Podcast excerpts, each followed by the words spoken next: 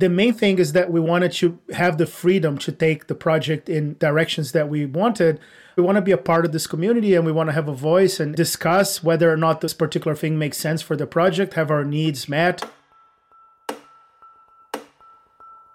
This is Contributor, a podcast telling the stories behind the best open source projects and the communities that make them. I'm Eric Anderson.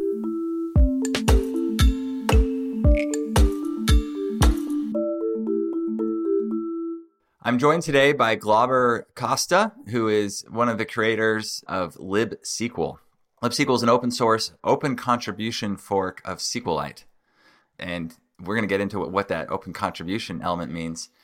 But because the, they're making a fork, Glauber, I understand you're also going to evolve libSQL to do maybe more things than SQLite did for us. First of all, thank you so much for having me we do already. And you know, I love uh, the fork story because usually in the open source community, there is this mantra that if you don't like something, like oh, you don't like the way the project is headed, just fork it. But then when you fork it, people get angry and say, "Why did you fork it? And why didn't you try to, to work with the community?" we got a lot of heat on on Hacker News when we published the fork, which is expected from Hacker News. But one thing that I always try to make it very clear is that we have a lot of respect uh, for SQLite, for what they're building, for what they have been building, and for the way they conduct the project.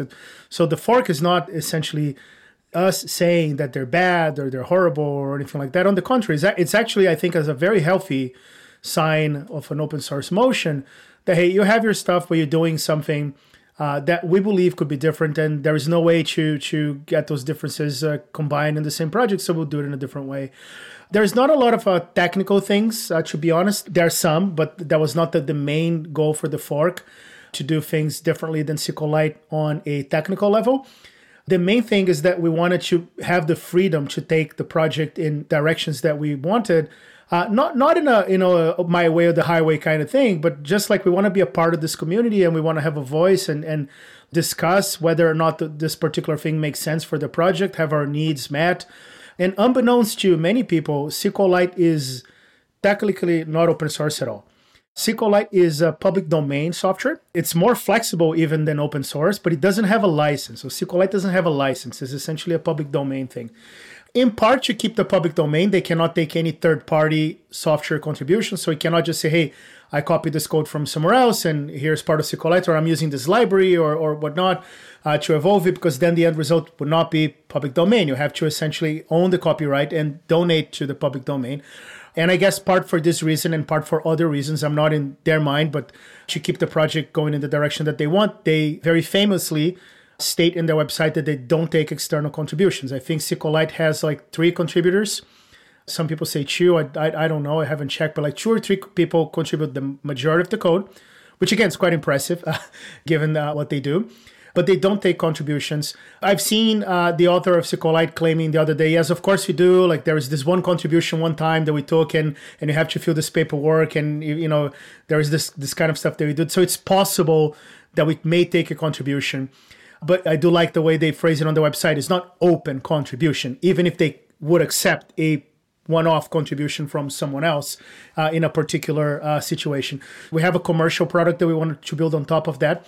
So we wanted to feel like we were uh, not solely at the helm, but at least holding the helm uh, with, with, with other entities, have a say in the direction of the project and, and a fair discussion of whether or not a feature makes sense and being able to add features frankly for to our commercial product but also of general interest and we added already some stuff to our fork that we don't have it in a commercial project just because we, we thought will be an interesting thing for SQLite to have. Is SQLite alone in being not open contribution? Is there any other precedent for major projects like that?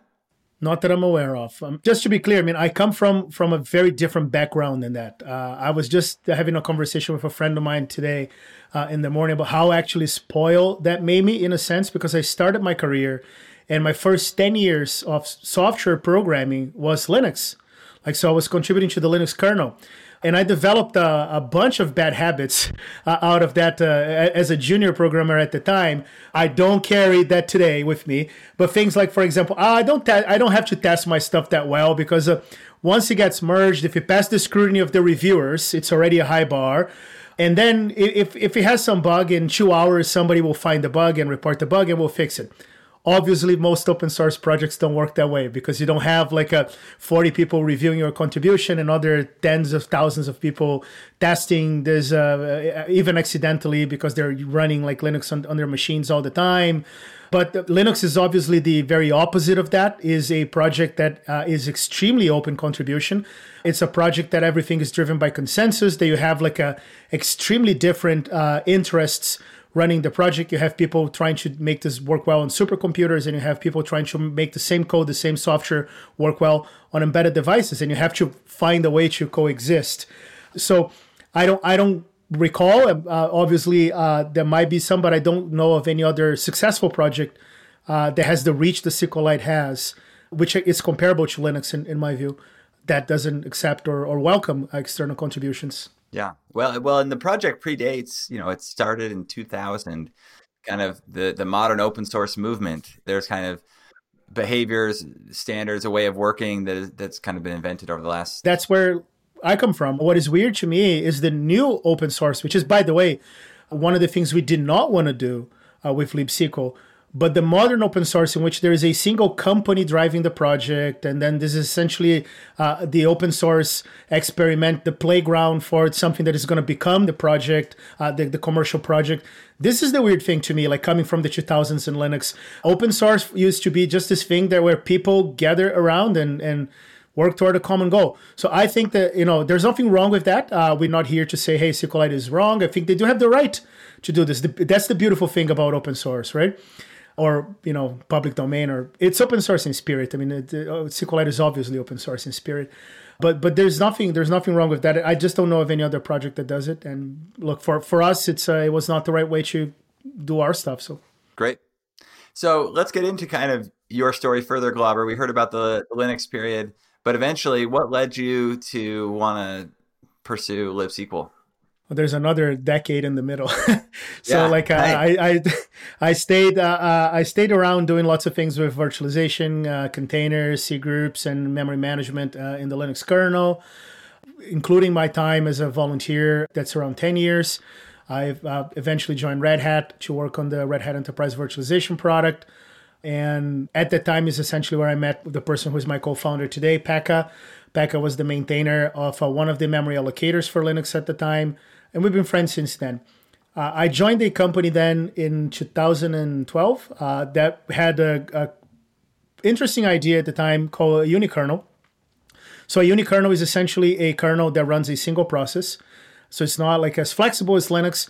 It doesn't support uh, a lot of the things the Linux support, but supports as much as POSIX as possible. And the idea at the time, I mean, containers were not yet a thing. Uh, they existed. And uh, in fact, I had worked with the infrastructure for containers uh, in the Linux kernel, but they weren't the dominant thing that they are today. Uh, and the idea at the time was like, oh, as, as the cloud becomes dominant, and if you will, just by saying that, uh, as, as the cloud becomes dominant, it's very inefficient to be running like Linux on top of Linux. Uh, so like, let's find a guest operating system that runs a single process because that's the isolation level that people are looking for anyway. Uh, and this was this was called uh, OSV. Uh, it was a project that was started by the creator of the KVM hypervisor, Avi Kivity and and Dor Laor. So they started this company, and I joined them as employee number three. Pekka joined right after. The company didn't quite work. Well, you know, the, the company worked, but but the project didn't quite work, and then we pivoted to ScyllaDB. ScyllaDB it was a reimplementation of Apache Cassandra in C++. So again, in the data layer, focusing on high performance, low latency, petabyte scale uh, workloads. I worked with with that for again around some eight years, uh, and and then now now I'm with uh, Turso. Uh, Turso is the company that uh, is essentially just just going back to that. I mean, I really don't like this this thing, and and maybe it's because of you know my Linux upbringing that there is an open source project completely dominated from a company. We very explicitly tried not to do this with libsql. I guess some people say it's harder to do branding because now you have two brands that, that you control. But that's the thing. We don't want to control the libsql branding. We don't want to. We want this to be the the space for for you to come and build. Uh, so Turso is a commercial product. Turso uh, is our company now. Uh, essentially, what it does in very simple words is we want to put uh, SQLite on the edge.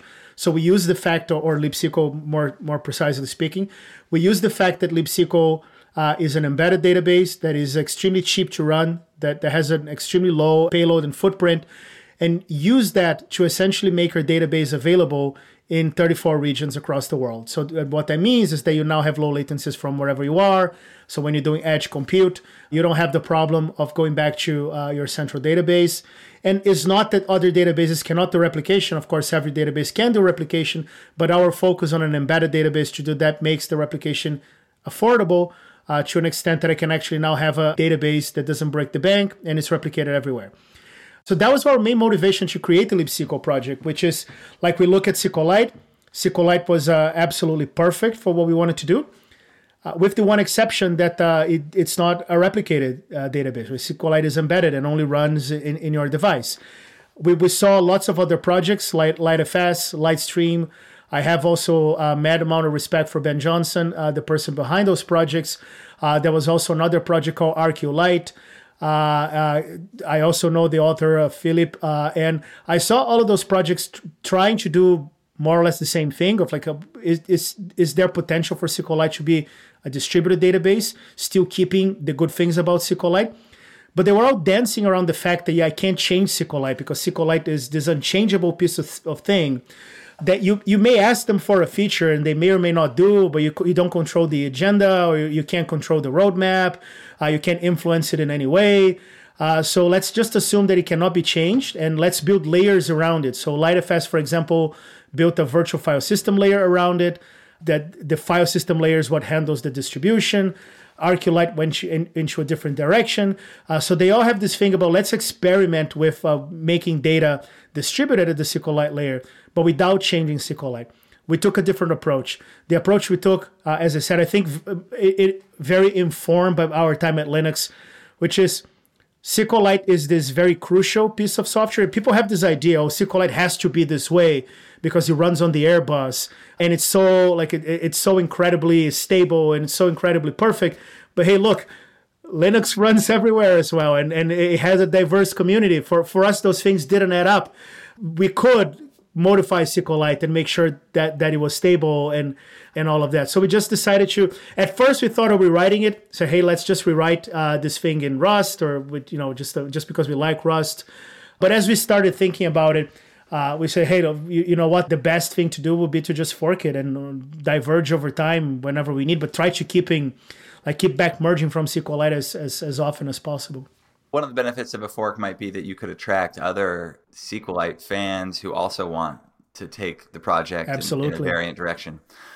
The project's done quite well. I only have a couple of metric, like the GitHub stars in front of me. You mm-hmm. had a mm-hmm. big launch a year and a half or so ago, and then growth from there how do you go about launching a fork? Uh, you mentioned the Hacker News comments. You, you just kind of fork and announce, or what? Yeah. So so the project that was. Uh, uh, it's it's not one year and a half. I said uh, the company that, that we, we have is around a year and a half, but we, we had a different project before.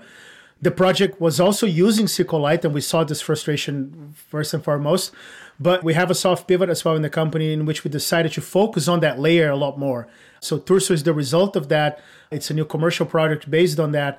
But we are we actually created libSQL before we had the idea of going all in with the commercial product of Turso.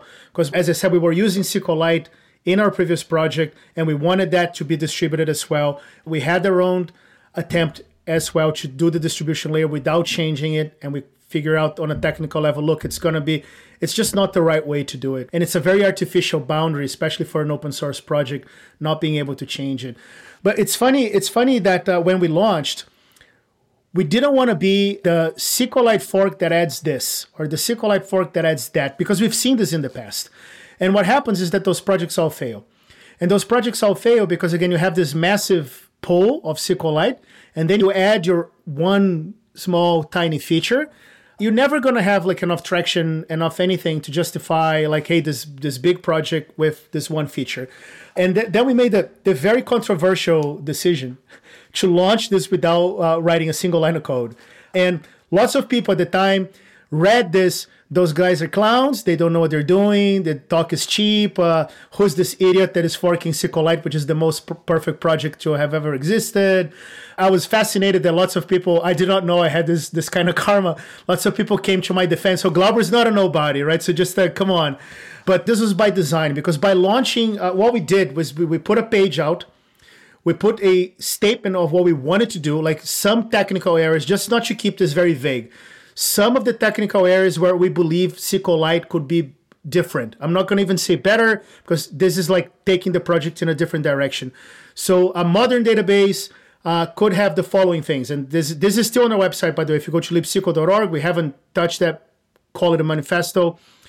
Uh, it should work with distributed data, so it should it should be able to work with data that is synchronized uh, from a different instance of, of also running SQLite. Uh, it should have an asynchronous interface, which we haven't done yet, by the way. Uh, it should embrace the WebAssembly ecosystem better. And, and SQLite does have some inroads into WebAssembly, but one of the things that we added, that by the way is not that interesting for us in the commercial product, uh, at least right now, is the ability to write user-defined functions in WebAssembly. So you can go and extend the database by writing instead of a, a C extension, you can write a WebAssembly function that extends the database in whichever way you want.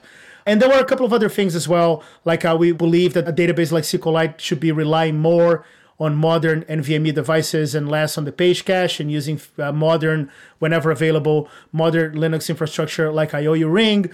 We haven't done lots of those things yet, but we put this roadmap out of saying, hey, those are those are examples of things we would like to do with SQLite if we had the opportunity and we just put it out there. We announced the fork. We put the name out there. We created the GitHub. The, the first commit was just adding a license.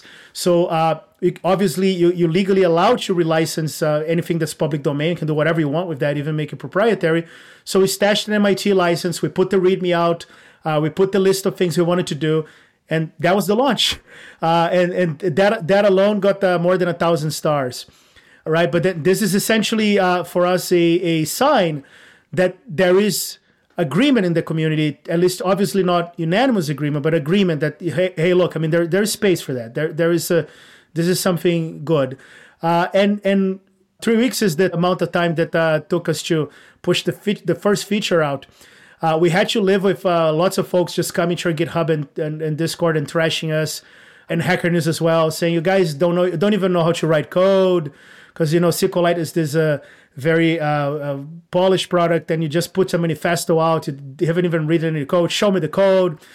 And look, I, I my way of dealing with that was just like, all right, the code will come. Don't worry. But um, it, it's there now. That's amazing. That's exciting. Open contribution is one thing, having a repo is another, but presumably now you can have a community around SQLite of contributors. And so, how are you thinking about governance going forward? Is you know, if I have an idea for libsql, how do I bring that to the group? It has happened already. So, like, if you go look at at, at our GitHub, uh, we want right now again all the maintainers are from our inner group. Uh, but we don't want this to be the case. We want to empower more people. Uh, one very interesting work that's happening, by the way, just to give this sh- this guy a shout out, uh, Matt uh, uh, hosts a project called uh, Vulcan. That's VLCN.io. I actually only learned recently that is pronounced Vulcan. I always just pronounce VLCN. And his work is an attempt to bring uh, CRDTs to SQLite.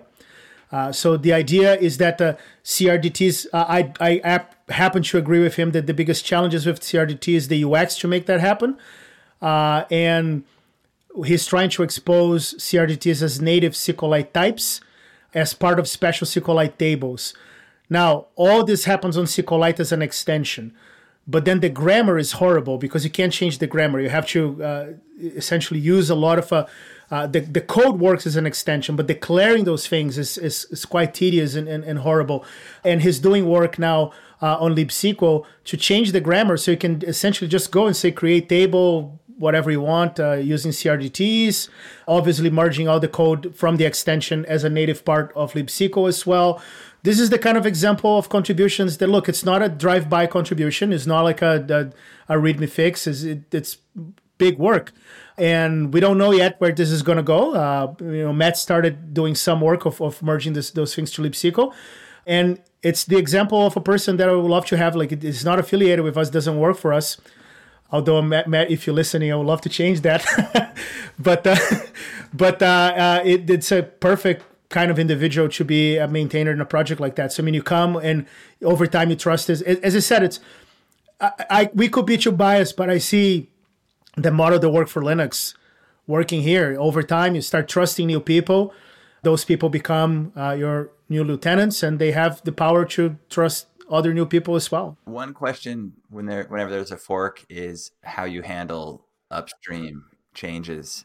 Is SQLite changing much? Impressively, it is. Yes, uh, SQLite changes a lot. Yeah. And then, do you want to try and incorporate some of those upstream changes, or what's the plan there? So far, we are, and and just to be clear, I want to set expectations as well for the folks listening.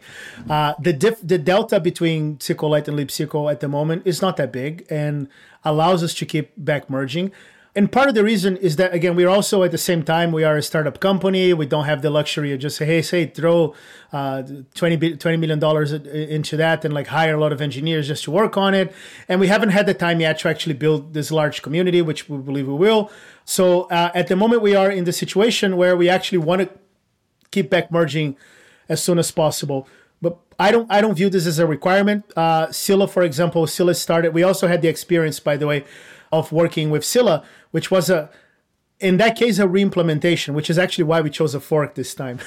Uh, in, in in that case, they wanted to change the language, so you know there was no way to to just fork it. But we did start, by the way, we started Scylla by looking at the Java code and translating the Java code almost mechanically to C++ one to one without changing much, and then going and changing the places where you, you needed. So it was a similar experience. And look, oh, in the first version was very similar over time, it became a different project.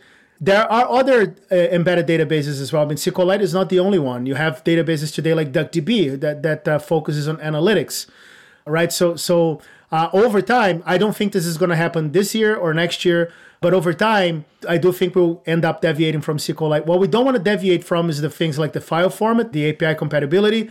Uh, you want to hopefully extend the API, but you don't want to remove things from the API. So uh, hopefully, what you want to do is add. Uh, so the user, whatever work with SQLite keeps working with, with libsql, right? You get users those back, this, this, this on ramp into the project, but adding more things whenever, whenever it makes sense. There are a couple of things about SQLite that I don't particularly love, and we, we're happy to change that. I think this will be driven by just uh, what we're seeing, the reality on the ground, so to speak. For as long as it's easy to keep back merging, we will keep back merging come a time where uh, where it's becoming very tedious uh, and using a lot of our time. Uh, that's the point in which we say, hey, we're not going to be doing this anymore. But this also is a natural mechanism of back pressure because if it's still doable to back merge, that means that your delta is not too big. When it's not doable anymore, that means your project has legs. Totally. So part of the part of the changes you wanted to make, uh, Glauber, were were to support this idea of using SQLite not only as an embedded database in browsers and other places, but as a distributed database.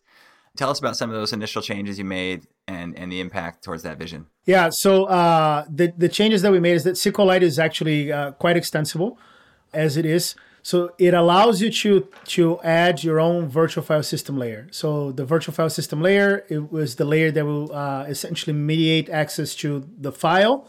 But the way SQLite works, SQLite has a write ahead log file in addition to the main database file. The write ahead log is just the is the commit log file, is the file that contains the stream of changes to SQLite. Uh, and SQLite does not actually allow you to tap into those changes. So again, you can virtualize the access to the storage, but you cannot virtualize the stream of changes. So what that means is that you have two options if you want to turn SQLite into a distributed database. Uh, which is always be sharing files, which is very inefficient, especially as those files grows, or find a way to tap into that stream of changes by reverse engineering what's happening on essentially what you're seeing. Like this is from my understanding, uh, what that project that I mentioned that puts a, a virtual file system layer. Uh, a, a, distributed file system layer, LiteFS does. Like you want to look at this file from uh, the file system perspective, try to figure out what are the changes like in, in deconstruct this file what we added to SQLite that is that was for of immediate benefit to us was this this ability to as soon as a change happens uh, have a bunch of hooks before the change is committed after the change is committed. So that allows us to have uh, real-time access to the stream of changes. And what that allows us to do is that now we can make a distributed database just by shifting around the deltas uh, and also guarantee that everything that we're passing around is transactional. So we can see the stream of changes and say, hey, uh, a transaction started here and ended there. Uh, so now that a transaction happened, let's pass this on to the other replicas, right? So you always have a transactional boundary The service level that we want to provide with our commercial product is that is again full SQL at the edge. That's Turso for, for the folks interested. Uh, so to, to do that, again, I, I need to understand did the transaction happen? When did the transaction ended? Was that committed or not? And be able to stream those changes. So that's what we did, right? We also built something called that I call LibSQL Server, which is a server mode for LibSQL which is what we use to power. So in that repository, you have a lot of code. That's a different repository than libsql, but it's still part of the libsql organization, which is essentially uh, the libsql core. We follow those changes. Now, using that as a consumer of this write ahead log to create a data distribution. So actually, our database, the, the distributed database, is also open source and also part of libsql. It just lives in a different repository because it's like something with an HTTP server around and, and a lot of other components that would just pollute the core. But this is also part of the of the libsql project, as, as, as we call it, and part of the organization. Right. So in that we, we, we actually have a fair amount of code, but it uses it uses this thing from the core, which is allow me to tap into the stream of changes in real time so I can see all the changes that are happening and pass that on to the replicas. Glauber, take us up a notch from now the, the use cases for this distributed database. If I'm an app developer, why might I, I go pull on libsql or, or Turso? I will take the license to take it even another step, step back. So, like if you're an application developer, uh, why would you even worry about data distribution and compute distribution in the first place? So, what we're seeing happening uh, uh, in, in the market today is that there is a drive to move code to the edge. And why is there a drive to move code to the edge? Because you want to provide the best experience possible for your users. And increasingly, your users are distributed. Your users are all over the planet. They're no longer in a geogra- in a single geographical location. This is, by the way, this is something that already happened for more than a decade with static assets. Uh, I want to serve a page. I want to serve a page uh, for users all over the globe. So I put my static assets on a CDN the next the next logical step for that is that now I want to personalize those experiences. I want to run some code. Uh, the same the same code. I mean, code code used to run on the client. There's always, I mean, our, our, industry works in pendulums and things come and go. But it used to be the case that application developers would put code on the client. The client is the ultimate edge. But now there's a movement a movement to do server side rendering again, which is how it was done when I started in, in, in the 90s. So let's do server side rendering again. But now the problem with server side rendering is that client side rendering is so much faster because it's at the user side. Server side rendering can be potentially far. So how do you conciliate that? It's like let's just put a lot of servers everywhere, and this is the so-called edge, right? So you're now doing server server side rendering. You getting you you you executing just JavaScript code, or uh, one of the one of the nice things of server side rendering is that it frees us from JavaScript. You can do WebAssembly using Rust or using Go or using any other thing, uh, if your provider allows you but you're executing code in a server that is close to you. So you have the benefits of server side rendering, but you are uh, as, as close as possible to the user, although, of course, not at the browser, but you don't need necessarily to be that close. Now we accepted that, and then the problem with that is that I'm executing code, but 80% of the useful code in the world accesses a database. Now you have your code that is running on the server close to you, but your database is far. And what that means is that you bought yourself nothing, right? Because uh, your the latency to access the database will dominate uh, your your time. So what we want to do is essentially solve that problem by putting the data close to you as well.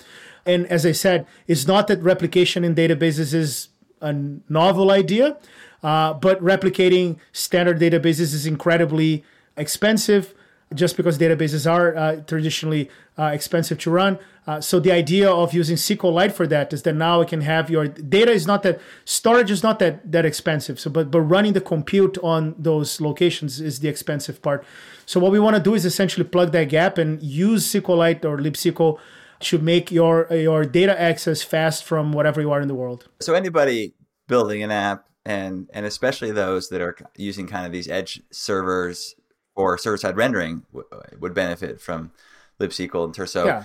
Are people also using libsql in the browser the way we're familiar with SQLite in conjunction with a Turso, for example? Uh, not not that I know, but I don't actually think that SQLite is that used in the browser. It, there's a lot of people who are experimenting with that, uh, but I think it's it's still a very mature thing. That we do hope to steer in the right direction at some point. We don't have the bandwidth to do it ourselves today. We would love to see folks doing this as part of the LibSQL project, but it goes beyond that, the layer. Usually, th- those things are done through WebAssembly. WebAssembly at the moment does doesn't really have a very good uh, system interface. Uh, so there is the WASI project to essentially enable that. Uh, but I think there's still a lot of pieces missing to have SQLite in the browser. Uh, but it's definitely within the vision that we have. But we're not seeing LibSQL leading in that in that direction yet. Good. Well, Glauber, as we as we kind of wrap up here, what can folks do to get involved? They're excited about this, and I imagine that that can span anybody from an app developer who's excited about using LibSQL to somebody who wants to make a contribution and get involved in the the new SQLite community. Awesome. Uh, so first of all, uh, just a shameless plug here. I'm on Twitter at glcst. Uh, so follow me on Twitter. We have a Discord community. I can put the invitation for the Discord community. Uh, we also have the libsql organization on GitHub, just github.com slash libsql. In that organization, as I said, you're going to find a lot of repositories, but two dominant repositories. libsql is the core embedded database that can be used in any way, shape, or form. Still the same way as you use SQLite as part of your application. The main feature that you're going to see there that is different, uh, hopefully CRDT is coming soon, but right now the ability to execute WebAssembly uh, user-defined functions. Uh, and then there is the second repository called SQLD, the SQLite daemon that allows you to use that uh, with an HTTP interface, which is the, the, the base for Turso. Also, if you're interested in Turso, we have a separate Discord channel. Uh, as I said, lots of modern companies today will mingle those things into one. We really wanted to keep those things separate and not have us like the overbearing uh, people making all the decisions in the community. So you have a separate Discord community for Turso. But if you're interested in our offering, uh, we would love to have you there as well. Awesome. Glauber, uh, this is exciting on many levels. Um, this is kind of a new, new kind of topic for us on this podcast. Thanks for coming on. My pleasure. You can subscribe to the podcast and check out our community Slack and newsletter at contributor.fyi. If you like the show, please leave a rating and review on Apple Podcasts, Spotify, or wherever you get your podcasts. Until next time, I'm Eric Anderson, and this has been Contributor.